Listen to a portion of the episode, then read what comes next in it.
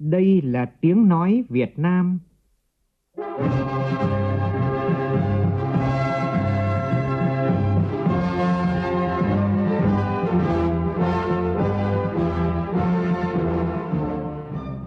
là tiếng nói Việt Nam,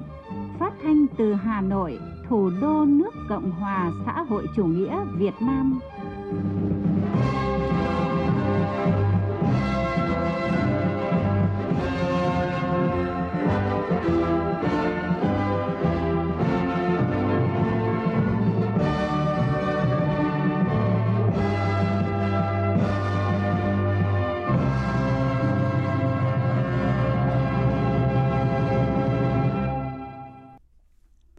Kính chào quý vị và các bạn. Mời quý vị và các bạn nghe chương trình Thật sự trưa của Đài Tiếng Nói Việt Nam. Chương trình có những nội dung chính sau đây.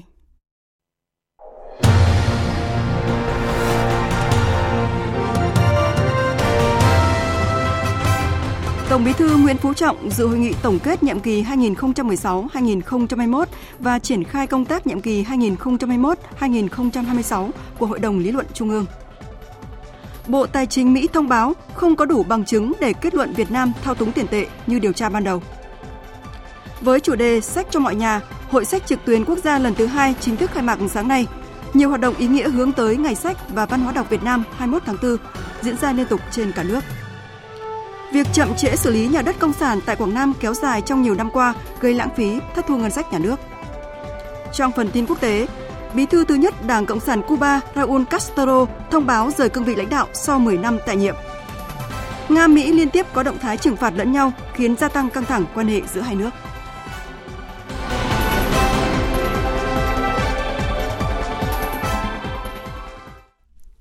Bây giờ là nội dung chi tiết.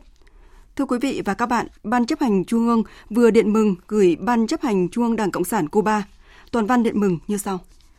Ban chấp hành Trung ương Đảng Cộng sản Việt Nam rất vui mừng gửi tới Ban chấp hành Trung ương Đảng Cộng sản Cuba, anh em, lời chào thắng lợi và lời chúc mừng nồng nhiệt nhất nhân dịp Đại hội Toàn quốc lần thứ 8 của Đảng Cộng sản Cuba. Đại hội của sự tiếp nối lịch sử cách mạng Cuba, của tinh thần Sierra Maestra, của Hiron và của Fidel Castro bất diệt. Đại hội lần thứ 8 của Đảng Cộng sản Cuba diễn ra trong bối cảnh tình hình thế giới khu vực diễn biến phức tạp, khó lường, đại dịch COVID-19 đang tiếp tục tác động sâu rộng tới mọi mặt đời sống chính trị, kinh tế xã hội của các quốc gia trên thế giới, trong đó có Cuba và Việt Nam. Đảng Cộng sản và nhân dân Cuba anh em đã thể hiện nỗ lực to lớn và ý chí quyết tâm trong đẩy mạnh và làm sâu sắc hơn nữa công cuộc xây dựng chủ nghĩa xã hội phồn vinh và bền vững trên quốc đảo anh hùng. Chúng tôi nhiệt liệt chúc mừng những kết quả to lớn mà các đồng chí đã đạt được trong quá trình thực hiện đường lối cập nhật hóa mô hình phát triển kinh tế xã hội, xã hội chủ nghĩa do Đại hội lần thứ 6 đề ra, được Đại hội lần thứ 7 tái khẳng định. Bất chấp vô vàn khó khăn, thách thức, Cuba vẫn hiên ngang, tiếp tục dương cao lá cờ bách chiến bách thắng là biểu tượng của chủ nghĩa anh hùng cách mạng, của tinh thần quốc tế trong sáng, của ý chí đấu tranh kiên cường, tích cực tham gia vào cuộc đấu tranh vì độc lập dân tộc, tiến bộ xã hội của nhân dân các nước Mỹ Latin, Caribe và của các dân tộc trên thế giới. Các đồng chí thân mến, mối quan hệ đặc biệt Việt Nam Cuba, trong đó quan hệ giữa hai đảng là nền tảng chính trị, đóng vai trò định hướng quan trọng để thúc đẩy quan hệ giữa hai nước, đã được các vị lãnh tụ cách mạng tiền bối Jose Marti, Hồ Chí Minh, Fidel Castro và các thế hệ lãnh đạo hai đảng, hai nước đặt nền móng và không ngừng được vun đắp phát triển trên tất cả các mặt với nhiều thành tựu to lớn, thể hiện tình cảm lập trường cách mạng kiên định, thủy chung của Đảng, Nhà nước và nhân dân hai nước, đóng góp vào sự nghiệp cách mạng và công cuộc xây dựng chủ nghĩa xã hội ở mỗi nước. Đảng, Nhà nước và nhân dân Việt Nam luôn trân trọng và ghi nhớ những tình cảm đoàn kết anh em, thủy chung, trong sáng, sự ủng hộ giúp đỡ vô tư, to lớn mà Đảng, Nhà nước và nhân dân Cuba đã và đang dành cho nhân dân Việt Nam. Câu nói bất hủ của Chủ tịch Fidel Castro kính mến vì Việt Nam Cuba sẵn sàng hiến dâng cả máu của mình sẽ mãi mãi là biểu tượng cao đẹp của mối quan hệ thiêng liêng này. Nhân dịp này, chúng tôi khẳng định lại lập trường nhất quán trước sau như một của Đảng, Nhà nước và nhân dân Việt Nam trong việc tiếp tục củng cố và làm sâu sắc hơn nữa mối quan hệ mẫu mực, hữu nghị truyền thống, hợp tác toàn diện, đoàn kết thủy chung giữa hai đảng, nhà nước và nhân dân hai nước Việt Nam Cuba. Một lần nữa, chúc đại hội lần thứ 8 của Đảng Cộng sản Cuba thành công tốt đẹp. Chúc Đảng, Nhà nước và nhân dân Cuba anh em anh hùng thực hiện thành công nghị quyết Đại hội 8, giành nhiều thắng lợi to lớn hơn nữa trong công cuộc xây dựng và bảo vệ Tổ quốc Cuba tươi đẹp, vì mục tiêu xây dựng chủ nghĩa xã hội, phồn vinh và bền vững. Sáng nay tại Hà Nội, Hội đồng Lý luận Trung ương tổ chức hội nghị tổng kết nhiệm kỳ 2016-2021. Tổng Bí thư Nguyễn Phú Trọng tới dự và phát biểu chỉ đạo hội nghị. Cùng dự có Ủy viên Bộ Chính trị, Thường trực Ban Bí thư Võ Văn Thưởng, Ủy viên Bộ Chính trị, Bí thư Trung ương Đảng, Trưởng ban Tổ chức Trung ương Trương Thị Mai, Ủy viên Bộ Chính trị, Chủ tịch Hội đồng Lý luận Trung ương, Giám đốc Học viện Chính trị Quốc gia Hồ Chí Minh Nguyễn Xuân Thắng và các đồng chí Bí thư Trung ương Đảng, Ủy viên Trung ương Đảng. Tin của phóng viên Phương Thoa. Năm năm qua, Hội đồng Lý luận Trung ương đã hoàn thành tốt chức năng nhiệm vụ tư vấn tham mưu cho Ban chấp hành Trung ương, Bộ Chính trị, Ban Bí thư về công tác lý luận chính trị, góp phần cung cấp luận cứ khoa học cho việc xây dựng đường lối, chính sách của Đảng và Nhà nước. Khẳng định việc thành lập củng cố Hội đồng Lý luận Trung ương là chủ trương đúng đắn của Đảng. Nổi bật là hội đồng đã hoàn thành khối lượng công việc lớn, nâng cao chất lượng các báo cáo tư vấn, góp phần giúp Bộ Chính trị, Ban Bí thư ban hành các nghị quyết, kết luận sát thực tiễn kịp thời, chất lượng tổng kết một số vấn đề lý luận thực tiễn qua 30 năm thực hiện cương lĩnh xây dựng đất nước trong thời kỳ quá độ lên chủ nghĩa xã hội. Trọng tâm là 10 năm thực hiện cương lĩnh, bổ sung phát triển năm 2011, đóng góp hiệu quả vào quá trình xây dựng dự thảo văn kiện Đại hội 13 của Đảng. Chủ tịch Hội đồng Lý luận Trung ương Nguyễn Xuân Thắng nhấn mạnh. Tổng kết đánh giá những kết quả đạt được của Hội đồng Lý luận Trung ương trong nhiệm kỳ vừa qua phải đặt trong tổng thể một phần tư thế kỷ hoạt động của Hội đồng trên tất cả các mặt tổ chức thực hiện các chương trình tổng kết thực tiễn, nghiên cứu lý luận, tư vấn cho Ban chấp hành Trung ương, Bộ Chính trị, Ban Bí thư các vấn đề về lý luận chính trị. Trong đó có việc xây dựng các chuyên đề nghiên cứu, học tập, tham gia vào quá trình xây dựng các văn kiện trình đại hội đại, đặc biệt là văn kiện đại hội lần thứ 13 của Đảng. Ghi nhận biểu dương những đóng góp của Hội đồng Lý luận Trung ương nhiệm kỳ từ năm 2016 đến năm 2021, Tổng Bí thư Nguyễn Phú Trọng nhấn mạnh 5 năm qua, Hội đồng Lý luận Trung ương đã không ngừng đổi mới mô hình và phương thức hoạt động, tăng cường tập hợp đông đảo các nhà khoa học, các viện nghiên cứu, học viện, các trường đại học, kế thừa thành quả kinh nghiệm của các nhiệm kỳ trước, đạt được những bước phát triển đáng ghi nhận, hoàn thành tốt chức năng nhiệm vụ được giao, góp phần vào thành công chung của Đảng ta, đất nước ta. Đề cập phương hướng công tác của hội đồng trong nhiệm kỳ tới, Tổng Bí thư Nguyễn Phú Trọng nhấn mạnh, Trước hết, Hội đồng Lý luận Trung ương cần nhận thức đầy đủ, sâu sắc hơn nữa công tác lý luận chính trị trong thời kỳ mới. Đại hội 13 của Đảng xác định tầm nhìn chiến lược và lộ trình bước đi rất cụ thể để phát triển đất nước trong 5 năm, 10 năm, 25 năm tới. Hội đồng Lý luận Trung ương phải xây dựng được cơ chế và môi trường thảo luận, tranh luận, đối thoại lý luận trên tinh thần khoa học, dân chủ, cầu thị. Thật sự trân trọng những ý tưởng, những đề xuất lý luận có giá trị, hữu ích cho sự nghiệp của Đảng, Nhà nước và cho quốc kế dân sinh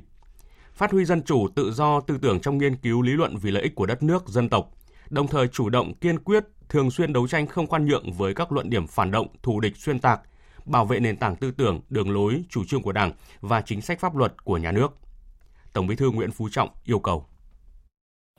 Hội đồng cần nỗ lực nhiều hơn nữa để xây dựng được một hệ thống các luận cứ lý luận thực tiễn thật sự khoa học, có tính chiến đấu, có sức thuyết phục cao, phục vụ một cách thiết thực hiệu quả cuộc đấu tranh tư tưởng lý luận với các thế lực thù địch phản động đang và sẽ còn diễn ra gay gắt quyết liệt. Tổng Bí thư cũng đề nghị Hội đồng Lý luận Trung ương cần tiếp tục tiếp tục kiện toàn, đổi mới để đáp ứng tốt hơn yêu cầu nhiệm vụ đặt ra trong giai đoạn mới.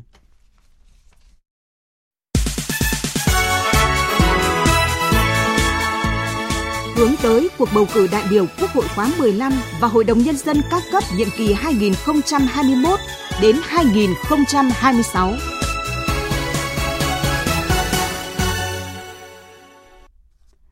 Phó Thủ tướng Chính phủ Trương Hòa Bình, Phó Chủ tịch Hội đồng Bầu cử Quốc gia, hôm nay tiến hành giám sát kiểm tra về công tác bầu cử đại biểu Quốc hội khóa 15 và Hội đồng Nhân dân các cấp nhiệm kỳ 2021-2026 trên địa bàn tỉnh Đồng Tháp. Tin của phóng viên Phạm Hải.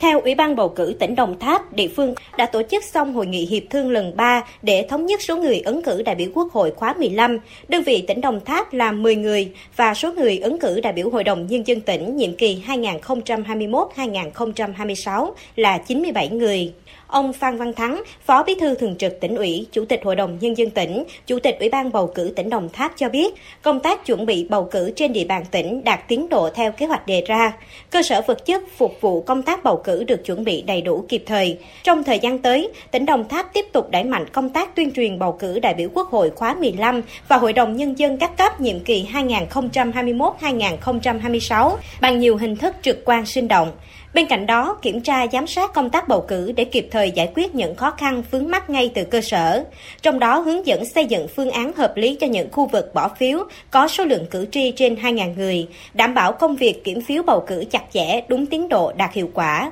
Phát biểu tại buổi làm việc, Phó Thủ tướng Trương Hòa Bình yêu cầu tỉnh Đồng Tháp tiếp tục xây dựng các phương án bảo đảm an ninh chính trị và trật tự an toàn xã hội, kiên quyết đấu tranh chống mọi luận điệu xuyên tạc, âm mưu, hành động phá hoại cuộc bầu cử, lợi dụng bầu cử để gây rối, lợi dụng mạng xã hội, internet để chống phá bầu cử, đồng thời thực hiện hiệu quả các nhiệm vụ giải pháp phòng chống dịch COVID-19, chủ động xây dựng các phương án, kịch bản nhằm kịp thời ứng phó khi tình huống dịch bệnh có thể xảy ra ở một số khu vực trong thời gian chuẩn bị và tổ chức bầu cử. Trong thời gian từ đây cho đến ngày bầu cử thì không còn nhiều. Để cho ngày bầu cử ở tỉnh Đồng Tháp thực sự là ngày hội vừa an toàn tiết kiệm, kết quả của bầu cử tỉnh Đồng Tháp thành công như mong đợi một lần nữa à, thì tôi cũng nhấn mạnh thêm cái vai trò của cán bộ đảng viên các chức sắc tôn giáo trong tuyên truyền vận động nhân dân tích cực tham gia bầu cử, động viên mọi cử tri nghiên cứu kỹ về danh sách người ứng cử, tự giác tích cực và chủ động tham gia bầu cử,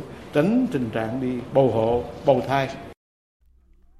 Sáng nay, Mặt trận Tổ quốc Việt Nam Thành phố Hồ Chí Minh tổ chức hội nghị hiệp thương lần 3 để lựa chọn lập danh sách những người đủ tiêu chuẩn, giới thiệu ứng cử đại biểu Quốc hội khóa 15 và ứng cử đại biểu Hội đồng nhân dân Thành phố Hồ Chí Minh khóa 10, nhiệm kỳ 2021-2026. Phóng viên Kim Dung, thường trú tại Thành phố Hồ Chí Minh đưa tin. Tại hội nghị hiệp thương lần thứ ba này, Ban Thường trực Ủy ban Mặt trận Tổ quốc Việt Nam thành phố Hồ Chí Minh trình danh sách những người đủ tiêu chuẩn ứng cử đại biểu Quốc hội khóa 15, gồm 39 người để chọn ra 38 người. Sau khi nghiên cứu, thảo luận và thực hiện bỏ phiếu kín, hội nghị đã bầu ra 38 người, trong đó có 2 người tự ứng cử. Theo ông Nguyễn Thành Trung, Phó Chủ tịch Ủy ban Mặt trận Tổ quốc Việt Nam thành phố Hồ Chí Minh, từ 38 người được chọn ra từ hội nghị hiệp thương lần 3, cộng với 13 ứng cử viên do Trung ương giới thiệu, tổng cộng thành phố Hồ Chí Minh có 51 ứng cử viên ứng cử đại biểu Quốc hội, đảm bảo số dư theo quy định. Danh sách chính thức 38 ứng cử viên đại biểu Quốc hội sẽ được Ủy ban bầu cử thành phố Hồ Chí Minh công bố chậm nhất là ngày 28 tháng 4. Hội nghị cũng đã giới thiệu danh sách 159 người ứng cử đại biểu Hội đồng nhân dân thành phố Hồ Chí Minh khóa 10. Các đại biểu biểu quyết thống nhất đồng ý thông qua danh sách này. Bà Tô Thị Bích Châu, Chủ tịch Ủy ban Mặt trận Tổ quốc Việt Nam thành phố Hồ Chí Minh cho biết: đa số các ứng cử viên chất lượng và đầy đủ tiêu chuẩn và việc tổ chức lấy ý kiến cử tri à, nơi cư trú cũng diễn ra khá thành công. Ứng cử viên cũng đã có những cái phát biểu của mình và qua đó thì trong cái quá trình gắn kết với lại khu phố tổ dân phố và địa bàn khu dân cư cũng à, tạo được những cái uy tín Đoàn đại biểu Quốc hội tỉnh Quảng Nam do Phó Chủ tịch Quốc hội Nguyễn Đức Hải dẫn đầu sáng nay có buổi tiếp xúc cử tri sau kỳ họp thứ 11 Quốc hội khóa 14 tại thành phố Tam Kỳ. Đây là buổi tiếp xúc cử tri đầu tiên của ông Nguyễn Đức Hải trên cương vị Phó Chủ tịch Quốc hội. Tin của phóng viên Đình Thiệu thường trú tại miền Trung. Tại buổi tiếp xúc, cử tri thành phố Tam Kỳ tỉnh Quảng Nam đánh giá cao những đóng góp của đoàn đại biểu Quốc hội tỉnh Quảng Nam vào sự phát triển của tỉnh và của cả nước nói chung. Nhân dân rất tin tưởng vào vai trò lãnh đạo của Đảng, Nhà nước, Chính phủ và Quốc hội Cử tri thành phố Tam Kỳ mong muốn Quốc hội, Chính phủ quan tâm đầu tư hoàn thiện cơ sở hạ tầng cho khu vực miền Trung, tạo công an việc làm cho thanh niên. Cử tri Dương Thanh Xuân ở phường An Sơn, thành phố Tam Kỳ kiến nghị nhà nước cần ưu tiên đầu tư xây dựng thành phố Tam Kỳ xứng đáng là trung tâm tỉnh lỵ của tỉnh Quảng Nam. Cũng cần phải có một cái cơ sở chăm sóc sức khỏe cho dân xứng tật. Cái việc bệnh viện đa khoa Tam Kỳ hiện nay đó, cái việc phải đầu tư trước đây đó nó lao rồi, bắt đầu nó xuống cấp, nó quá tải người bệnh vào đó đáng thương lắm và dù cho thầy thuốc y bác sĩ đó có tặng thăm bao nhiêu thì nó cũng bộc lộ ra những cái mặt khó khăn vì vậy cho nên là mong rằng quốc hội chính phủ quan tâm có một cái bệnh viện trang thiết bị đầy đủ hơn để phục vụ cái sức khỏe cho nhân dân.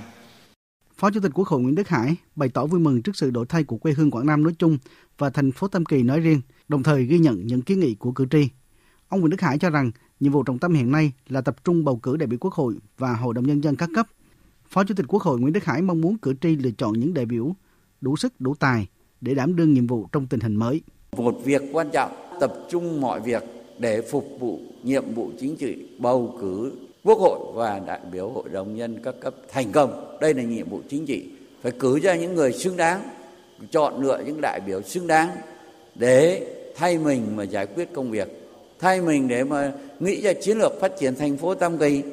thay mình để mà giám sát, thay mình để quyết định những vấn đề quan trọng, thay mình để mình có thể gửi gắm những cái bức xúc, những cái ý kiến của cử tri. Đây là nhiệm vụ hết sức trọng tâm. Trước đó, Phó Chủ tịch Quốc hội Nguyễn Đức Hải dẫn đầu đoàn công tác đến đặt vòng hoa dân hương tưởng niệm các anh hùng liệt sĩ tại nghĩa trang liệt sĩ tỉnh Quảng Nam và Mẹ Việt Nam Minh Hùng tại tượng đài Mẹ Việt Nam Minh Hùng ở xã Tam Phú, thành phố Tam Kỳ, tỉnh Quảng Nam. Thời sự VOV nhanh, tin cậy, hấp dẫn. Mời quý vị và các bạn nghe tiếp chương trình Thời sự trưa của Đài Tiếng Nói Việt Nam. Chương trình nghệ thuật chào mừng với chủ đề Văn hóa các dân tộc hội tụ và phát triển diễn ra tối qua tại Làng Văn hóa Du lịch các dân tộc Việt Nam, Hà Nội. Ủy viên Bộ Chính trị, Phó Thủ tướng Chính phủ Phạm Bình Minh, Bí thư Trung ương Đảng, Chủ tịch Ủy ban Trung ương Mặt trận Tổ quốc Việt Nam Đỗ Văn Chiến dự chương trình. Chương trình nghệ thuật được chia thành 4 chương gồm có tìm về nguồn cội, vầng dương chiếu rọi, khát vọng và chung một mái nhà. Các tiết mục được dàn dựng công phu, nhiều màu sắc thể hiện tình đoàn kết của các đại gia đình các dân tộc Việt Nam với sự đa dạng phong phú trong bản sắc văn hóa độc đáo của cộng đồng 54 dân tộc Việt Nam. Trong đó nổi bật với những điệu múa, nghi lễ, bài hát mang âm hưởng dân gian, tính vùng miền, như là câu hò xứ nghệ, hát xoan, hát quan họ, nghệ thuật cung đình Huế hay là ca bài tròi. Các tiết mục nghệ thuật cũng đã đề cao vai trò của văn hóa các dân tộc trong công cuộc đấu tranh giải phóng dân tộc và xây dựng Tổ quốc. Chương trình nghệ thuật có ý nghĩa giáo dục việc bảo tồn giá trị văn hóa, góp phần củng cố khối đại đoàn kết các dân tộc Việt Nam. Đây cũng là sự kiện mở đầu cho chuỗi các hoạt động chào mừng Ngày Văn hóa các dân tộc Việt Nam năm nay diễn ra trong 4 ngày từ ngày hôm nay cho đến ngày 19 tháng 4 này tại Làng Văn hóa Du lịch các dân tộc Việt Nam.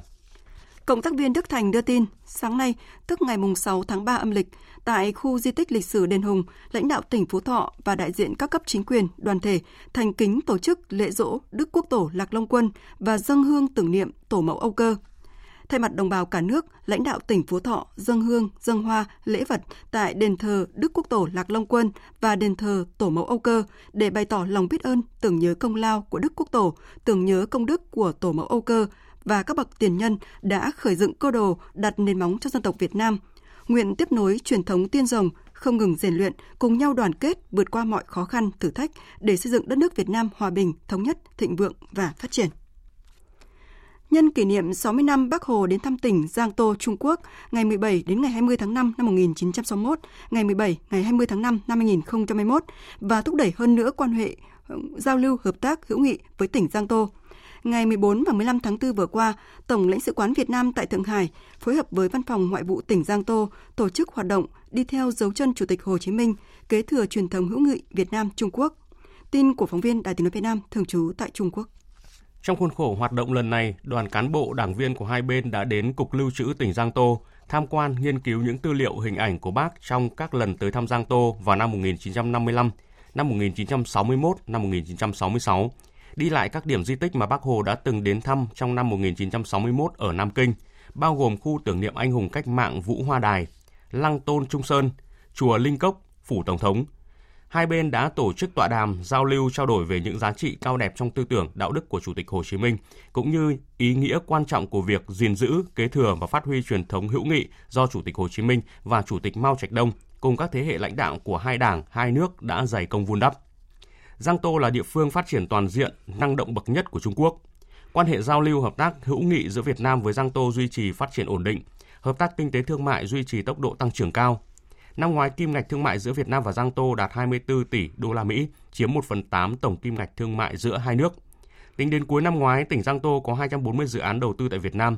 vốn đăng ký đạt trên 1 tỷ 550 triệu đô la Mỹ. Việt Nam có 51 dự án đầu tư tại Giang Tô với số vốn đầu tư đạt 604 triệu đô la Mỹ.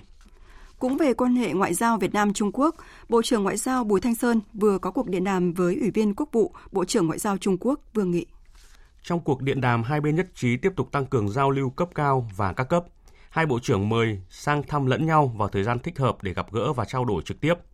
Hai bên cũng nhất trí thúc đẩy giao lưu hợp tác giữa các bộ ngành địa phương hai nước, trong đó phát huy vai trò quan trọng của hai bộ ngoại giao trong việc điều phối, thúc đẩy tổng thể các mặt hợp tác trong quan hệ hai nước – đưa hợp tác kinh tế thương mại và đầu tư tăng trưởng theo hướng thực chất, lành mạnh, duy trì trao đổi về các vấn đề quốc tế, khu vực cùng quan tâm. Hai bên đã trao đổi chân thành, thẳng thắn về vấn đề trên biển, nhất trí cần tiếp tục phát huy vai trò của các cơ chế đàm phán hiện nay. Bộ trưởng Bùi Thanh Sơn đề nghị hai bên trao đổi, giải quyết bất đồng theo tinh thần tôn trọng quyền và lợi ích chính đáng của nhau, thỏa thuận nhận thức chung giữa hai bên và luật pháp quốc tế, trong đó có Công ước Liên Hợp Quốc về luật biển năm 1982, cùng ASEAN đạt tiến triển tích cực về COC. Một thông tin đáng chú ý trong quan hệ thương mại Việt-Mỹ. Hôm qua, Bộ Tài chính Mỹ gửi báo cáo giữa năm về các chính sách tỷ giá hối đoái và kinh tế vĩ mô của các đối tác thương mại lớn của Mỹ lên Quốc hội nước này. Đáng chú ý, Bộ Tài chính Mỹ đã đưa Việt Nam và Thụy Sĩ ra khỏi danh sách các quốc gia bị coi là thao túng tiền tệ. Theo hãng tin Reuters, Bộ Tài chính Mỹ thông báo không có đủ bằng chứng để kết luận Việt Nam thao túng tiền tệ như đã nêu trong báo cáo chính sách kinh tế vĩ mô và ngoại hối của các đối tác thương mại lớn của Mỹ của chính quyền cựu Tổng thống Donald Trump hồi tháng 12 năm ngoái. Tuy nhiên, Bộ Tài chính Mỹ cho biết Việt Nam, Thụy Sĩ và Đài Loan của Trung Quốc sẽ tiếp tục được giám sát trong các vấn đề tiền tệ. Thưa quý vị và các bạn, suốt một thời gian dài, hàng chục cơ sở nhà công sản do tỉnh Quảng Nam do tỉnh Quảng Ngãi quản lý nằm ở nhiều vị trí đắc địa bị bỏ hoang, xuống cấp trầm trọng, mất mỹ quan đô thị khiến người dân bức xúc. Việc chậm trễ xử lý nhà đất công sản kéo dài trong nhiều năm qua đã gây lãng phí và thất thu ngân sách của nhà nước. Phản ánh của phóng viên Minh Thông thường trú tại miền Trung.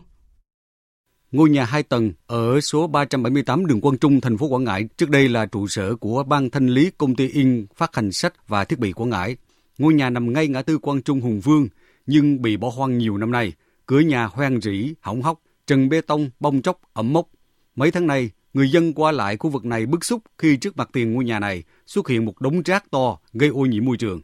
Ông Nguyễn Thanh Hải ở phường Trần Hưng Đạo, thành phố Quảng Ngãi nhậm tính, căn nhà này nếu cho thuê cũng mang lại nguồn thu cho ngân sách chứ không nên bỏ hoang phế như lâu nay. Rồi trước kia là nó cho thuê, sau bây giờ nó không cho thuê nữa. Là hầu kia là nó đáng cửa đáng đồ ngon lành lắm. Rồi mấy mấy thằng xì ke ma tí khui cửa này, vô ngủ nó chết hút ít xong rồi sáng dậy là nó kéo lại chia dở ra là còn kim trong đó không.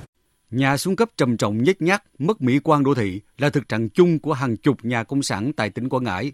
Điều đáng nói, hầu hết trụ sở nhà cửa công sản nằm ở khu vực sầm uất trung tâm thành phố Quảng Ngãi nhưng không sử dụng, không người quản lý. Đa số các nhà đất công sản này nếu sửa chữa lại sẽ tốn rất nhiều tiền ngân sách nhà nước.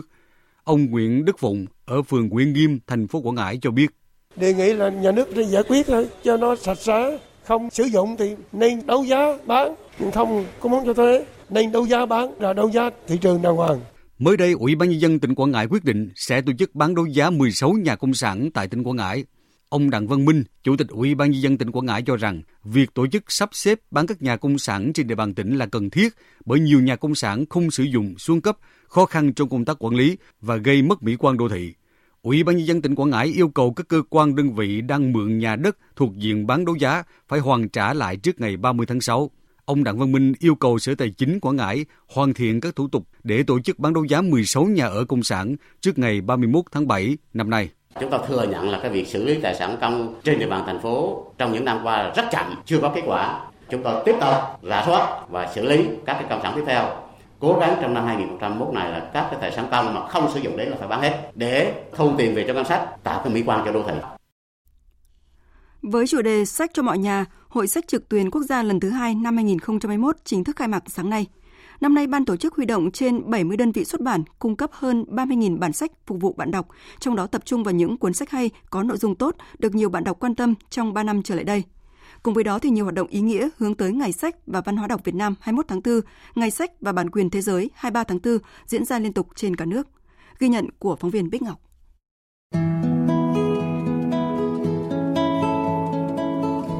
Cô Dương Hoàng Hà, giáo viên trường Trung học cơ sở Trương Dương, quận Hoàn Kiếm, Hà Nội cùng nhiều học sinh đến Ngày hội sách năm 2021 để trải nghiệm, tham quan, thi vẽ tranh và giới thiệu những đầu sách hay các em yêu thích. Hoạt động ngoại khóa này nhận được sự ủng hộ và hưởng ứng rất lớn của học sinh và phụ huynh trong lớp. Thời hiện đại như bây giờ thì cái công nghệ 4.0 thì có rất nhiều những phương tiện hiện đại. Thế cho nên là cái văn hóa đọc nó đang dần dần là nó bị mai một dần với các em. Với những cái buổi văn hóa như thế này thực sự là rất cần thiết. Tôi thấy học sinh đi rất là hứng thú xem sách hoặc là các con tham gia vào cái ngày hội như này thì có lẽ là cái văn hóa đọc sẽ đến gần với các con hơn rất nhiều. Với chủ đề sách sứ mệnh phát triển văn hóa đọc Ngày hội sách năm 2021 đang diễn ra tại Thư viện Quốc gia Việt Nam với hoạt động phong phú như triển lãm sách, tọa đàm thanh niên với văn hóa đọc, giới thiệu và tặng sách của tác giả được bạn đọc yêu thích. Đến đây độc giả còn được đọc qua công nghệ hơn 2.000 đầu sách với hơn 20 ngôn ngữ khác nhau trong hoạt động khám phá thư viện số Let's Read. Ông Nguyễn Xuân Dũng, Phó Giám đốc Thư viện Quốc gia Việt Nam cho biết, đơn vị còn trưng bày không gian giới thiệu sách được tặng giải thưởng sách quốc gia lần thứ ba cùng nhiều cuốn sách hấp dẫn với giá ưu đãi. Tôi có một cái chương trình ờ, tọa đàm thanh niên với văn hóa đọc. Tôi trưng bày 27 bộ sách đạt giải, trong đó có 3 bộ đạt giải A, 10 bộ giải B và 14 ờ, bộ đạt giải C. Thì ờ, mong muốn là chúng tôi cũng nhân cái ngày sách Việt Nam thì muốn quảng bá tới công chúng bạn đọc các cái Ờ, sách đang lưu trữ tại Thư viện Quốc gia Việt Nam và những quyển sách hay để giới thiệu đến công chúng để mọi người quan tâm đến việc đọc sách. Hội sách trực tuyến quốc gia năm 2021 diễn ra tại sàn book365.vn kéo dài từ ngày 17 tháng 4 đến ngày 15 tháng 5 với sự tham gia của gần 50 đơn vị xuất bản trong và ngoài nước, giúp các đơn vị tham gia giới thiệu bản quyền sách tiêu biểu của đơn vị mình. Hội sách năm nay cung cấp hàng chục ngàn tựa sách với ưu đãi giảm từ 50 đến 70% và miễn phí hoàn toàn 20 đến 30 nghìn đơn vận chuyển từ Tổng công ty Bưu điện Việt Nam.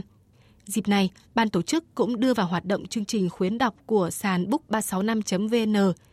tài trợ nhiều tựa sách hay với mức trợ giá đến 80% giá bìa, dành tặng cho các độc giả ở các tỉnh thành, những khu vực xa trung tâm nhất của đất nước. Tổng biên tập Giám đốc Nhà xuất bản Phụ nữ Việt Nam Khúc Thị Hoa Phượng cho biết, ngoài việc giảm giá ưu đãi cho khách hàng mua trên hội sách trực tuyến, Nhà xuất bản Phụ nữ Việt Nam còn ra mắt các đầu sách mới, tổ chức các buổi giao lưu giữa độc giả với tác giả để kết nối gần hơn những người yêu sách. Trên cái hội sách trực tuyến này thì nhà xuất bản cũng giới thiệu hàng nghìn đầu sách mới nhất, hay nhất và độc giả có thể tiếp cận để mua với những cái giá ưu đãi nhất, giảm giá cao nhất, rồi những cái chương trình quà tặng. Ngoài ra thì chúng tôi có một loạt các cái sự kiện ở tại các tỉnh thành có đưa các diễn giả về nói chuyện tại các trường học, cộng đồng dân cư. Ví dụ như là chúng tôi về Thái Nguyên, Thái Bình để chia sẻ những cái giá trị của sách.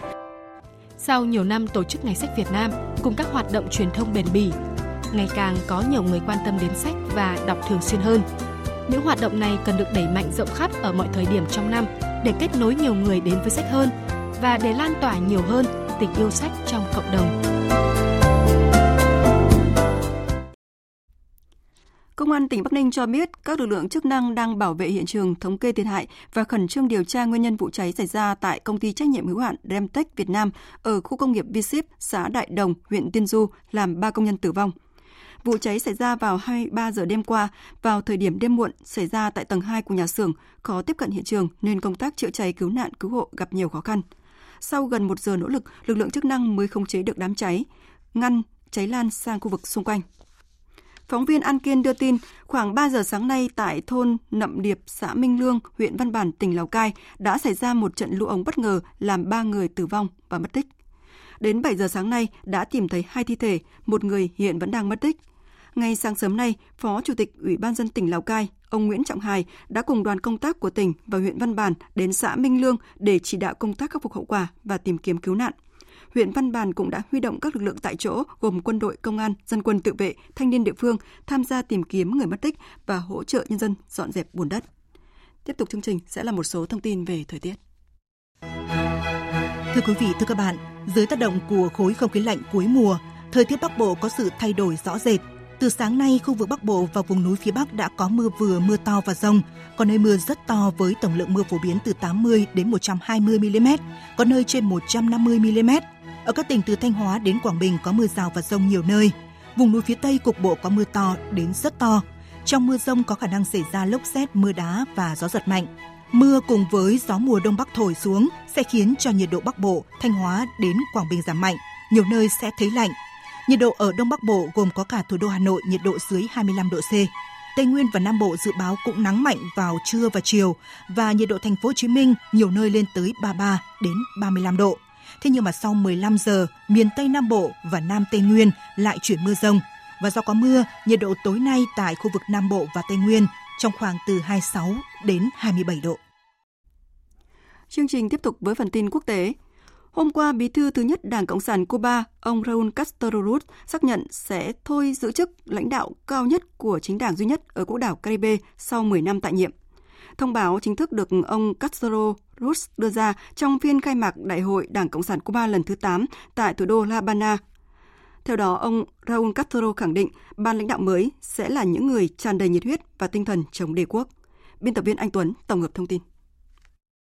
Trong bài phát biểu khai mạc Đại hội Đảng Cộng sản Cuba lần thứ 8 tại thủ đô La Habana, ông Raúl Castro nhấn mạnh ông hài lòng khi trao quyền lãnh đạo đất nước cho một nhóm các nhà lãnh đạo đã được chuẩn bị sẵn sàng. Tôi sẵn sàng đóng góp cho Cuba cho đến ngày cuối cùng của cuộc đời. Tôi hoàn toàn tin tưởng vào sức mạnh, bản chất gương mẫu và sự thấu hiểu của đồng bào. Và chỉ cần còn sống, tôi sẽ luôn sẵn sàng đứng lên bảo vệ Tổ quốc, cách mạng và chủ nghĩa xã hội. Trước đó, ông Raúl Castro đã lên án cuộc chiến kinh tế của Mỹ chống Cuba. Trong báo cáo chính trị trình bày tại phiên khai mạc Đại hội Đảng lần thứ 8 của Đảng Cộng sản Cuba, ông Raúl Castro nêu rõ Mỹ đang tiến hành một cuộc chiến kinh tế bao trùm và bất bình đẳng chống lại Cuba, nghiêm trọng hơn mọi quốc gia khác. Tuy vậy, bí thư thứ nhất Đảng Cộng sản Cuba cũng khẳng định Cuba sẵn sàng xây dựng mối quan hệ văn minh với các nước láng giềng, miễn là Mỹ không có ý định điều kiện hóa chủ nghĩa xã hội của Cuba hoặc làm tổn hại đến quyền thực thi chủ quyền và độc lập, cũng như phát triển chính sách đối ngoại của La Habana. Quyết định từ chức của ông Raúl Castro khiến nhiều người dân Cuba cảm thấy luyến tiếc. Một người dân Cuba chia sẻ. Tôi rất vui khi biết ông Raúl Castro sẽ được nghỉ ngơi, nhưng tôi buồn vì chúng tôi sẽ không có ông lãnh đạo đất nước. Một người dân Cuba khác bày tỏ. Chúng tôi cũng tin tưởng vào một thế hệ nhà lãnh đạo trẻ đang điều hành đất nước, nhưng chúng tôi chắc chắn sẽ nhớ đến ông Raúl Castro. Cuba sẽ bầu ra người kế nhiệm ông Raúl Castro làm bí thư thứ nhất tại phiên bế mạc Đại hội Đảng vào đầu tuần tới. Sau cuộc hội đàm cấp cao giữa Tổng thống Mỹ Joe Biden và Thủ tướng Nhật Bản Suga diễn ra hôm qua theo giờ địa phương, hai bên đã đưa ra tuyên bố chung, trong đó khẳng định quan hệ đồng minh Mỹ-Nhật đang vững chắc và sẵn sàng hơn bao giờ hết để giải quyết các thách thức toàn cầu và khu vực. Phản ánh của phóng viên Hoàng Nguyễn, thường trú tại Nhật Bản. Trong tuyên bố, Nhật Bản và Mỹ thống nhất thúc đẩy tầm nhìn chung về một Ấn Độ Dương-Thái Bình Dương tự do và rộng mở, dựa trên cam kết đối với các giá trị phổ quát và các nguyên tắc chung, đồng thời tôn trọng chủ quyền và toàn vẹn lãnh thổ, cam kết giải quyết hòa bình các tranh chấp và phản đối hành vi cưỡng bức, thúc đẩy các chuẩn mực chung trong lĩnh vực hàng hải, bao gồm quyền tự do hàng hải và hàng không theo Công ước Liên Hợp Quốc về luật biển. Đáng chú ý, tuyên bố chung phản đối bất kỳ nỗ lực đơn phương nào nhằm thay đổi hiện trạng ở biển Hoa Đông, đồng thời tái phản đối với các tuyên bố và hoạt động hàng hải trái pháp luật của Trung Quốc ở Biển Đông, tái khẳng định mối quan tâm chung mạnh mẽ Nhật-Mỹ đối với một Biển Đông tự do và rộng mở dựa trên luật pháp quốc tế. Ngoài ra, hai bên cũng nhấn mạnh tầm quan trọng của hòa bình và ổn định trên eo biển Đài Loan, khuyến khích giải quyết hòa bình quan hệ xuyên eo biển, đồng thời chia sẻ những quan ngại sâu sắc về tình hình nhân quyền ở Hồng Kông và khu tự trị Tân Cương. Về vấn đề Triều Tiên, tuyên bố tái khẳng định cam kết phi hạt nhân hóa hoàn toàn trên bán đảo Triều Tiên, kêu gọi Triều Tiên tuân thủ các nghĩa vụ và cộng đồng quốc tế thực hiện đầy đủ các biện pháp theo nghị quyết của Hội đồng Bảo an Liên Hợp Quốc. Hai bên dự định sẽ tăng cường khả năng gian đe để duy trì hòa bình và ổn định trong khu vực, đồng thời sẽ làm việc với các bên liên quan để giải quyết các nguy cơ đến từ chương trình hạt nhân tên lửa của Triều Tiên. Tổng thống Mỹ tái khẳng định cam kết của Mỹ đối với việc giải quyết ngay lập tức vấn đề công dân Nhật Bản bị Triều Tiên bắt cóc trong quá khứ. Mỹ và Nhật Bản sẽ phối hợp chặt chẽ với các đồng minh và các đối tác, trong đó có Australia và Ấn Độ của nhóm bộ tứ, để xây dựng Ấn Độ Dương-Thái Bình Dương tự do cởi mở, dễ dàng tiếp cận, đa dạng và phát triển, ủng hộ sự thống nhất và vai trò trung tâm của ASEAN ở Ấn Độ Dương-Thái Bình Dương, cũng như triển vọng của ASEAN về Ấn Độ Dương-Thái Bình Dương – hai bên nhất trí hợp tác ba bên với Hàn Quốc là điều cần thiết cho an ninh và thịnh vượng chung của khu vực. Về vấn đề đảo chính quân sự ở Myanmar, hai bên kiên quyết lên án bạo lực do quân đội và cảnh sát Myanmar gây ra đối với dân thường, đồng thời cam kết tiếp tục hành động để thúc đẩy chấm dứt bạo lực ngay lập tức, trả tự do cho những người bị giam giữ và nhanh chóng trở lại nền dân chủ. Hai nước cũng cam kết thực hiện hành động về khí hậu vào năm 2030 với nỗ lực hạn chế tăng nhiệt độ toàn cầu lên 1,5 độ C về diễn biến mới trong quan hệ Nga-Mỹ, Nhằm đáp trả tương xứng các lệnh trừng phạt mới của Mỹ, Bộ trưởng Ngoại giao Nga Sergei Lavrov tuyên bố nước này đã quyết định trục xuất 10 nhà ngoại giao Mỹ và đưa 8 quan chức vào danh sách đen. Phóng viên Đài tiếng nói Việt Nam thường trú tại Liên bang Nga đưa tin. Bộ trưởng Ngoại giao Sergei Lavrov đã thông báo với các phóng viên về biện pháp đáp trả của Nga. Chúng tôi nhắc nhớ rằng 10 nhà ngoại giao đã được đưa vào danh sách trao cho chúng tôi, yêu cầu họ rời khỏi Mỹ. Chúng tôi sẽ đáp trả biện pháp này một cách đối xứng. Chúng tôi cũng sẽ đề nghị 10 nhà ngoại giao Mỹ tại Liên bang Nga rời khỏi đất nước chúng tôi.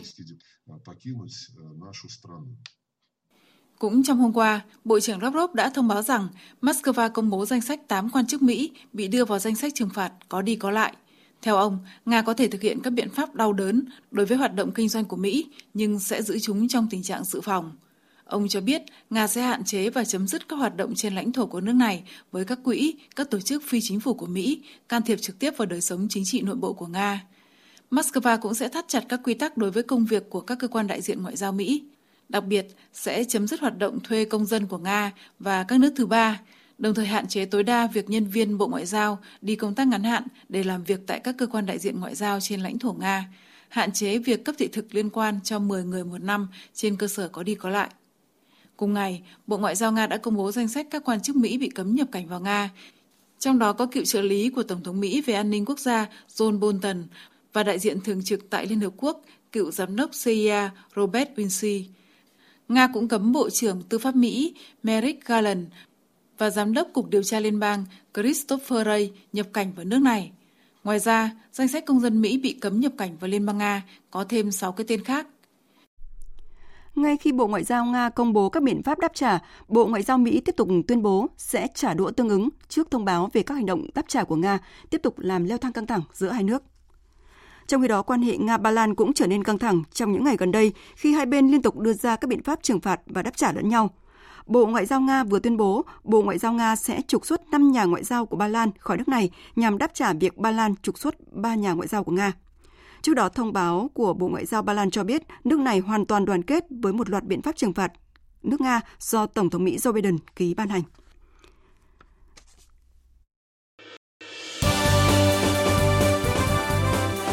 Thời sự tiếng nói Việt Nam Thông tin nhanh Bình luận sâu Tương tác đa chiều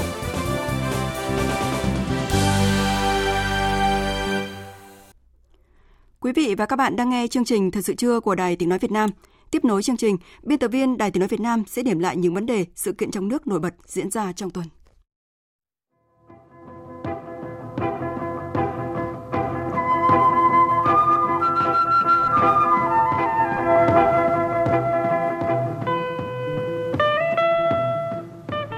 Thưa quý vị và các bạn, sự kiện quan trọng diễn ra trong tuần thu hút sự quan tâm của dư luận đó là hội nghị hiệp thương lần thứ ba để chốt danh sách ứng cử đại biểu Quốc hội và Hội đồng Nhân dân các cấp. Ủy ban Trung Mặt trận Tổ quốc Việt Nam đã thông qua danh sách 205 người ở các cơ quan trung ương đủ tiêu chuẩn ứng cử đại biểu Quốc hội khóa 15. Trước đó, kết quả tín nhiệm của cử tri nơi cư trú đối với những người của cơ quan, tổ chức, đơn vị ở Trung ương ứng cử đại biểu Quốc hội khóa 15 đạt 100%, không có vấn đề vụ việc cử tri nơi cư trú nêu cần phải xác minh. Tại hội nghị, 100% đại biểu dự đã biểu quyết thông qua danh sách 205 người ứng cử đại biểu Quốc hội khóa 15. Hội nghị hiệp thương lần thứ ba sẽ kết thúc trước ngày 19 tháng 4. Cũng trong tuần này, Chủ tịch Quốc hội Vương Đình Huệ, Chủ tịch Hội đồng bầu cử quốc gia đã kiểm tra công tác bầu cử đại biểu Quốc hội khóa 15 và đại biểu Hội đồng nhân dân các cấp nhiệm kỳ 2021-2026 tại thành phố Hải Phòng và tỉnh Quảng Ninh. Nhấn mạnh, đây là giai đoạn nước rút quyết định tới thành công của cuộc bầu cử Chủ tịch Quốc hội lưu ý các cấp ủy, chính quyền của hai địa phương cần sớm giả soát lại toàn bộ phương án kế hoạch và những công việc cụ thể phải làm. Trước mắt là kiện toàn ban chỉ đạo bầu cử cấp thành phố và các cấp. Trên cơ sở đó, phân công nhiệm vụ và gắn trách nhiệm cụ thể với từng tập thể và cá nhân. Chủ tịch Quốc hội cũng đề nghị Hải Phòng và Quảng Ninh tuyệt đối không được chủ quan, kịp thời đưa ra các dự báo, phân tích, đánh giá những lĩnh vực, địa bàn có thể phát sinh phức tạp để tập trung chỉ đạo, đồng thời làm tốt công việc quan trọng khác để ngày 23 tháng 5 tới thực sự là ngày hội của toàn dân.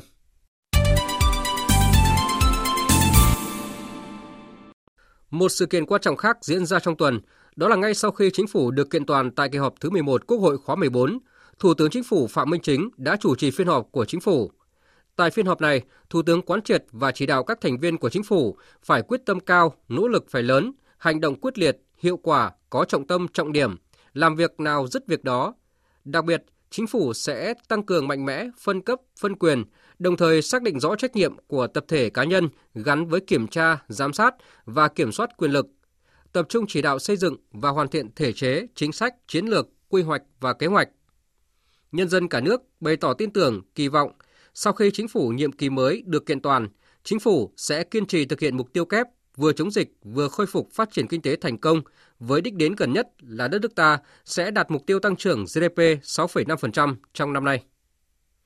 Thưa quý vị và các bạn, chúng ta kỳ vọng chính phủ nhiệm kỳ mới sẽ thúc đẩy một chính phủ hành động. Cũng phải nói rằng, trong những năm qua, trong lĩnh vực cải cách thể chế và thủ tục hành chính, chúng ta đã làm được nhiều việc. Tuy nhiên, những nỗ lực cải cách hành chính trong những năm qua còn gập ghềnh khi còn một số lĩnh vực còn nhiều phiền hà như đất đai, thuế và bảo hiểm xã hội. Chính vì vậy, cải cách, đổi mới đang đứng trước một giai đoạn cần nỗ lực đột phá hơn và quyết liệt hơn để đáp ứng đòi hỏi của người dân, của cộng đồng doanh nghiệp và nền kinh tế. Và những con số mà Phòng Thương mại và Công nghiệp Việt Nam công bố trong tuần này qua kết quả điều tra chỉ số năng lực cạnh tranh cấp tỉnh PCI 2020 cho thấy dù môi trường kinh doanh đã được cải thiện tích cực nhưng vẫn còn tới 45% doanh nghiệp cho biết họ phải trả các chi phí không chính thức. 54% doanh nghiệp cho rằng hiện tượng nhũng nhiễu vẫn còn. 20% doanh nghiệp đánh giá cán bộ nhà nước trong xử lý công việc còn chưa hiệu quả, chưa thân thiện, khiến chúng ta chưa thể yên lòng. Và cũng trong tuần này, Chương trình Phát triển Liên Hợp Quốc tại Việt Nam đã công bố báo cáo chỉ số hiệu quả quản trị và hành chính công cấp tỉnh, gọi tắt là PAPI 2020. Quảng Ninh đã tăng hai bậc để vươn lên vị trí dẫn đầu trong bảng xếp hạng. Trong 8 tiêu chí để xếp hạng PAPI 2020, kiểm soát tham nhũng trong khu vực công là một trong những tiêu chí được quan tâm nhiều nhất. Chỉ số nội dung này đo lường cảm nhận và trải nghiệm của người dân về hiệu quả phòng chống tham nhũng của các cấp chính quyền qua 4 nội dung thành phần. Chỉ số cũng phản ánh mức độ chịu đựng tham nhũng của người dân cũng như sự quyết tâm giảm thiểu tham nhũng của chính quyền và người dân. Kết quả khảo sát PAPI 2020 cho thấy chỉ có 5 tỉnh thành phố là Quảng Ninh, Đồng Tháp, Bến Tre, Quảng Trị và Quảng Nam dẫn đầu ở chỉ tiêu đo lường mức độ hiệu quả kiểm soát một số hành vi tham nhũng của cán bộ và công chức. Thưa quý vị và các bạn, từ những con số chưa thể yên lòng qua bảng xếp hạng chỉ số PCI và PAPI, chúng ta vẫn tiếp tục phải nỗ lực, vẫn cần những bước đi nhanh trên con đường cải cách, đặc biệt là cải cách về thể chế. Đại hội Đảng lần thứ 13 đã xác định việc tạo lập môi trường đầu tư kinh doanh thuận lợi, lành mạnh, công bằng cho mọi thành phần kinh tế, thúc đẩy đổi mới sáng tạo đã được xác định là một trong những đột phá về thể chế của Việt Nam. Và địa phương cùng cộng đồng doanh nghiệp cần phải có trách nhiệm góp phần vào thúc đẩy những đột phá thể chế này.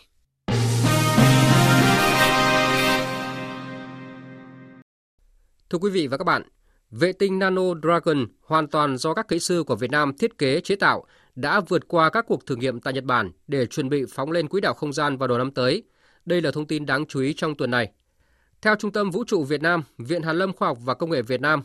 vệ tinh Nano Dragon do các kỹ sư Việt Nam thiết kế chế tạo đã vượt qua các cuộc thử nghiệm tại Nhật Bản trong môi trường nhiệt, chân không, trong vũ trụ, độ vững chắc rung động và sốc để sẵn sàng cho việc phóng lên không gian.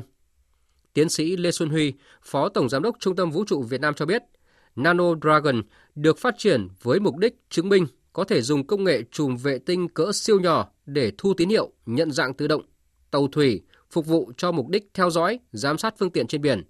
Nếu phóng thành công, vệ tinh Nano Dragon dự kiến sẽ hoạt động ở quỹ đạo đồng bộ với mặt trời ở độ cao khoảng 560 km. Quý vị và các bạn vừa nghe biên tập viên Đài Tiếng Nói Việt Nam điểm lại những vấn đề sự kiện trong nước nổi bật diễn ra trong tuần.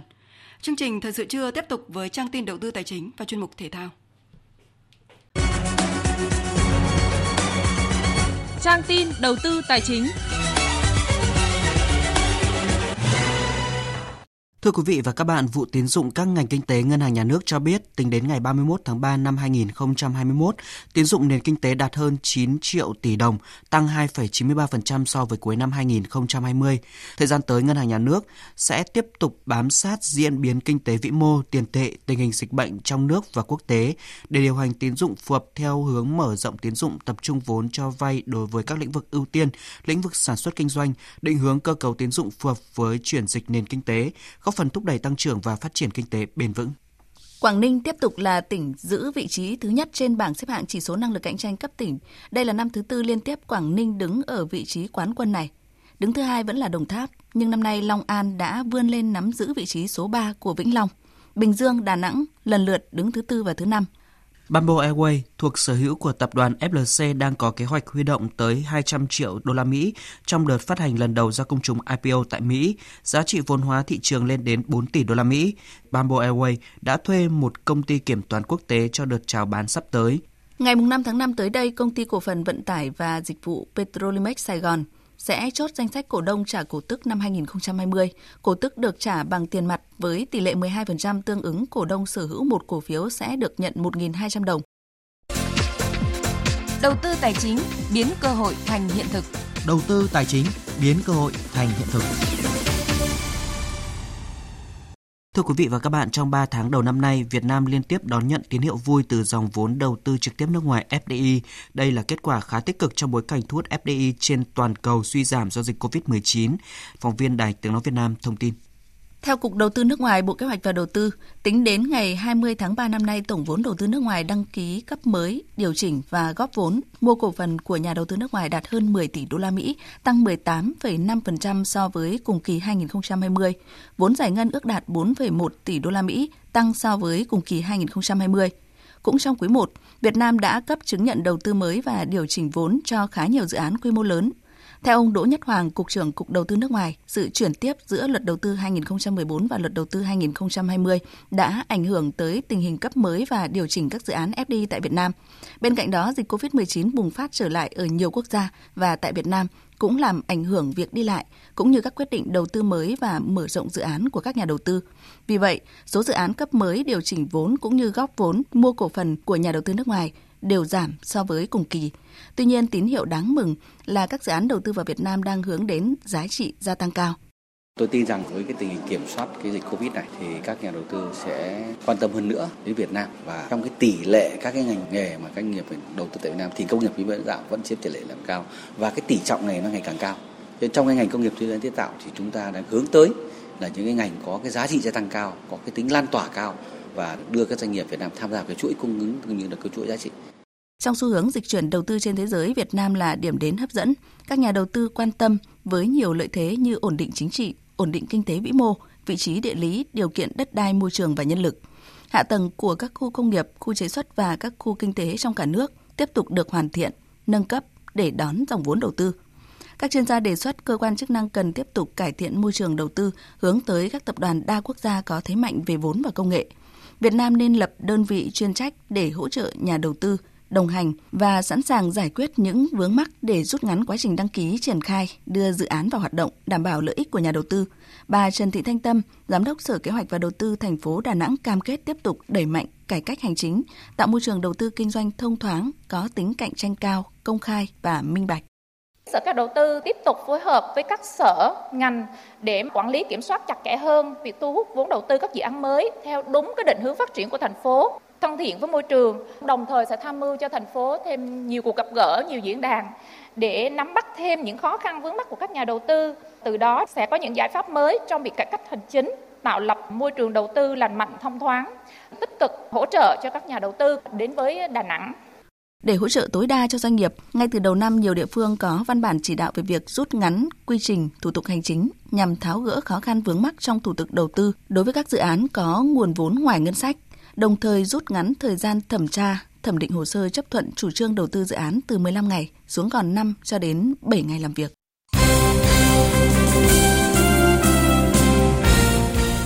Thưa quý vị và các bạn, tối qua trên sân vận động Hàng Đẫy đã diễn ra trận đấu sớm trong khuôn khổ vòng 10 V-League 2021, đánh bại Than Quảng Ninh 2-1, đương kim vô địch Viettel san bằng cách biệt điểm số với đội đầu bảng Hoàng Anh Gia Lai. Than Quảng Ninh để thủ lưới ngay phút thứ tư khi trung vệ Duy Khánh phản lưới nhà. Không may mắn khi hai lần đưa bóng tìm đến khung thành Nguyên Mạnh, đội khách còn nhận bàn thua thứ hai ở phút 37 sau pha dứt điểm của KK.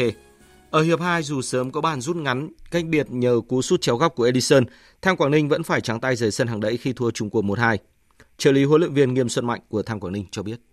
Trận đấu vừa rồi thì tình thế thì chúng tôi cũng tiếc có cơ hội mà không ghi được bàn. Dù sao thì chúng tôi cũng xin chúc mừng đội Viettel. Trận đấu tiếp sau ờ, chúng tôi đã sân sân nhà thì chúng tôi hy vọng là chúng tôi cải thiện được thứ hai. Mục tiêu của bọn tôi thì từ đầu giải đến bây giờ là lúc nào cũng vào sân cũng thi đấu hết mình thôi. Nhận thất bại thứ hai liên tiếp, Thang Quảng Ninh vẫn đứng ở vị trí thứ ba trên bảng xếp hạng với 18 điểm nhưng có nguy cơ bị SHB và Đà Nẵng vượt mặt nếu đội bóng này thắng chủ nhà BKMX Bình Dương trong trận đấu chiều mai. Còn với Viettel lúc này đội đương kim vô địch có 22 điểm như Hoàng Anh Gia Lai nhưng xếp sau do kém chỉ số phụ. Huấn luyện viên Trường Việt Hoàng cho rằng đây là cái điều đương nhiên tại vì thật sự ra là đầu trận đấu hay đầu những hiệp đấu là cái đến giây phút đấy là các cầu thủ phải hết sức phải tập trung mà chúng tôi cũng có những tình huống mà chúng tôi cũng giải quyết được trận đấu nhưng họ cũng dồn lên họ chiến đấu dồn ép chúng tôi ở phút cuối mà chúng tôi vẫn có những đứng vững và có được cái trận thắng ngày hôm nay. Chiều nay diễn ra ba cặp đấu khác thuộc vòng 10, Sông Lam Nghệ An gặp Hồng Lĩnh Hà Tĩnh, Topelen Bình Định tiếp Đông Á Thanh Hóa và Hải Phòng làm khách của Sài Gòn FC. Cũng trong chiều qua tại vòng chung kết giải Futsal HD Bank vô địch quốc gia 2021 diễn ra hai cặp đấu đầu tiên của lượt trận thứ tư. Thái Sơn Nam gia tăng áp lực với các đối thủ trong cuộc đua vô địch bằng chiến thắng 4-2 trước Hưng Gia Khang, Đắk Lắk. Đây không phải là trận đấu dễ dàng với Thái Sơn Nam khi họ để đối thủ dẫn ngược 2-1 trước khi có liên tiếp 3 bàn thắng trong 7 phút cuối trận. Huấn luyện viên Phạm Minh Giang nhận xét. Hôm nay là trận đấu thực sự rất là khó khăn của Thái Sơn Nam. Huy Khang chơi với tinh thần là hai hai trăm trăm sức, nên à, gặp rất là nhiều khó khăn khi mà đụng đối thủ thấp và ta chủ động trong phòng thủ. Mùa giải năm nay, theo Giang thì tất cả các đội à, đều cái chuyên môn tốt lên rất là nhiều, nên gặp bất cứ đội đội bóng nào thì Thái Sơn Nam cũng gặp rất là nhiều khó khăn. Còn huấn luyện viên Nguyễn Minh Hải của đội Hưng Gia Khang Đắk Lắk thì cho rằng À, nhờ những cái, cái động lực à, của các em. Nên là hôm nay à, các em cũng đã làm được những cái điều. Đó là một cái à, trận đấu mang rất là nhiều cảm xúc. Và từ cảm xúc đó đó là những cái cái cái gọi là lời cảm ơn đến khán giả nhà giống như và tất cả những cầu thủ. Với cầu thủ trẻ thì thần luôn luôn hướng đến những cái tích cực rồi. Nhưng để có một cái thương hiệu là voi chiết thì đó là cái động lực để chúng tôi mỗi ngày cải thiện để đúng những gì người ta đang kỳ vọng là chúng tôi là voi chiến trong trận đấu còn lại, Thái Sơn Bắc chật vật vượt qua Quảng Nam 1-0 với bàn thắng duy nhất được Trần Quang Vũ ghi ở phút thứ 40. Hôm nay diễn ra ba cặp đấu còn lại của vòng này khi Sahako gặp Sanvinet Khánh Hòa, GB Sài Gòn gặp Tân Hiệp Hưng và Cao Bằng gặp Hiếu Hòa Đà Nẵng. Sau 3 ngày thi đấu, chiều qua tại trường bắn Trung tâm huấn luyện thể thao quốc gia Hà Nội diễn ra lễ khai mạc và trao thưởng đợt 1 giải vô địch bắn súng trẻ quốc gia 2021. Tham dự giải năm nay có hơn 180 xa thủ trẻ từ 13 đơn vị của các tỉnh thành ngành trên cả nước. Sau 4 ngày thi đấu đã có 5 kỷ lục lứa tuổi được thiết lập tại các nội dung 10m súng trường hơi nữ và 25m súng ngắn thể thao nữ. Ông Đỗ Văn Bình, Chủ tịch Liên đoàn bắn súng Việt Nam, đánh giá cao kết quả mà các vận động viên đã đạt được. Mặc dù chúng ta đã thi đấu được có gần một nửa chặng đường, xem cái thành tích thì tôi thấy rất là ấn tượng với cái giải trẻ này. À, đã có 5 kỷ lục à, được thiết lập, mới có 17 bộ huy chương. Thế và trong đó có một thành tích xuất sắc có thể sánh ngang với các thành tích của thế giới đó là vận động viên của đoàn quân đội thì đây cũng là một thành tích mà đánh dấu được cái chặng đường phát triển của các vận động viên trẻ đóng góp vào thành tích của thể thao nói chung và của bắn súng nói riêng. Trên bảng tổng sắp, đoàn quân đội tiếp tục duy trì được thế mạnh của mình để dẫn đầu với 7 huy chương vàng. Các vị trí tiếp theo thuộc về đoàn Thành phố Hồ Chí Minh 5 huy chương vàng, Hà Nội 4 huy chương vàng và Quảng Nam 1 huy chương vàng. Anh Hoàng Xuân Vinh, huấn luyện viên đoàn quân đội cho biết. Đối với động viên quân đội thì năm nay thì chúng tôi đã có một số các cái thành tích của một số các cháu. Trong đấy thì có các cháu ở nội dung súng trường hơi thì liên tục là phá kỷ lục của chính bản thân mình và ờ, thành tích tương đối ổn định. Nếu như để so sánh với thành tích đấy ở tại châu lục, ở châu Á thì ờ, có thể là, có thể vào chung kết của các cuộc thi châu Á. Cú đúp của Harry Kane đã giúp Tottenham cầm hòa chủ nhà Everton hai đều trong trận đá sớm nhất vòng 32 giải bóng đá ngoại hạng Anh. Hai bàn vào lưới Everton giúp Harry Kane bứt lên dẫn đầu cuộc đua vua phá lưới ngoại hạng với 21 bàn, nhiều hơn hai bàn so với chân sút chủ lực của Liverpool là Mohamed Salah. Đây là mùa thứ năm anh chạm mốc kỹ nhất 20 bàn mỗi mùa ở giải ngoại hạng Anh, thành tích chỉ thua Alan Shearer và Sergio Aguero. Tuy nhiên, sau 32 trận, Tottenham mới có 50 điểm vẫn đứng vị trí thứ 7 trên bảng xếp hạng và còn kém vị trí thứ tư của West Ham tới 5 điểm. Dự báo thời tiết Phía Tây Bắc Bộ có mưa, mưa to, có nơi mưa rất to và rải rác có rông. Trong cơn rông có khả năng xảy ra lốc xét, mưa đá và gió giật mạnh. Gió nhẹ, trời lạnh, nhiệt độ từ 19 đến 24 độ. Phía Đông Bắc Bộ có mưa vừa mưa to, có nơi mưa rất to và rải rác có rông, gió Đông Bắc cấp 2, cấp 3. Trong cơn rông có khả năng xảy ra lốc xét, mưa đá và gió giật mạnh, trời lạnh, vùng núi có nơi trời rét, nhiệt độ từ 19 đến 24 độ.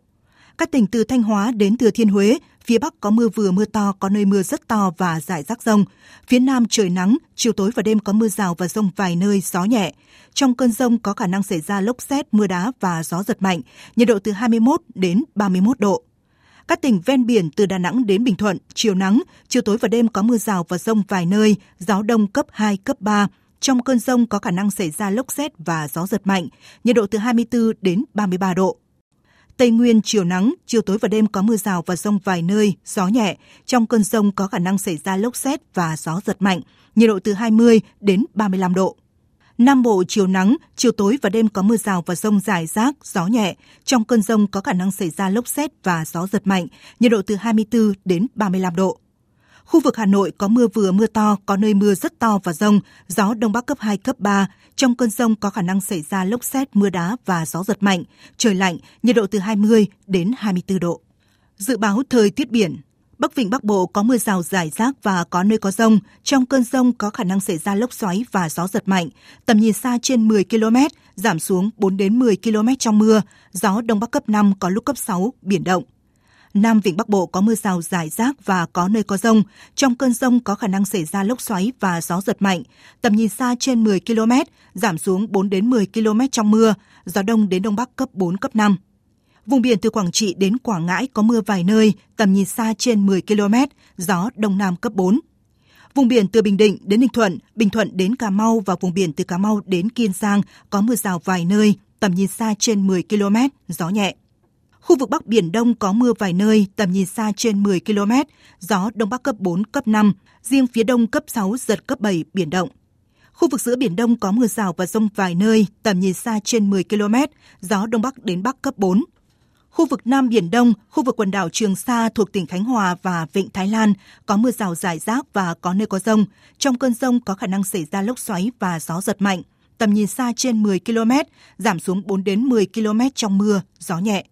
Khu vực quần đảo Hoàng Sa thuộc thành phố Đà Nẵng có mưa vài nơi, tầm nhìn xa trên 10 km, gió Đông Bắc cấp 4, cấp 5.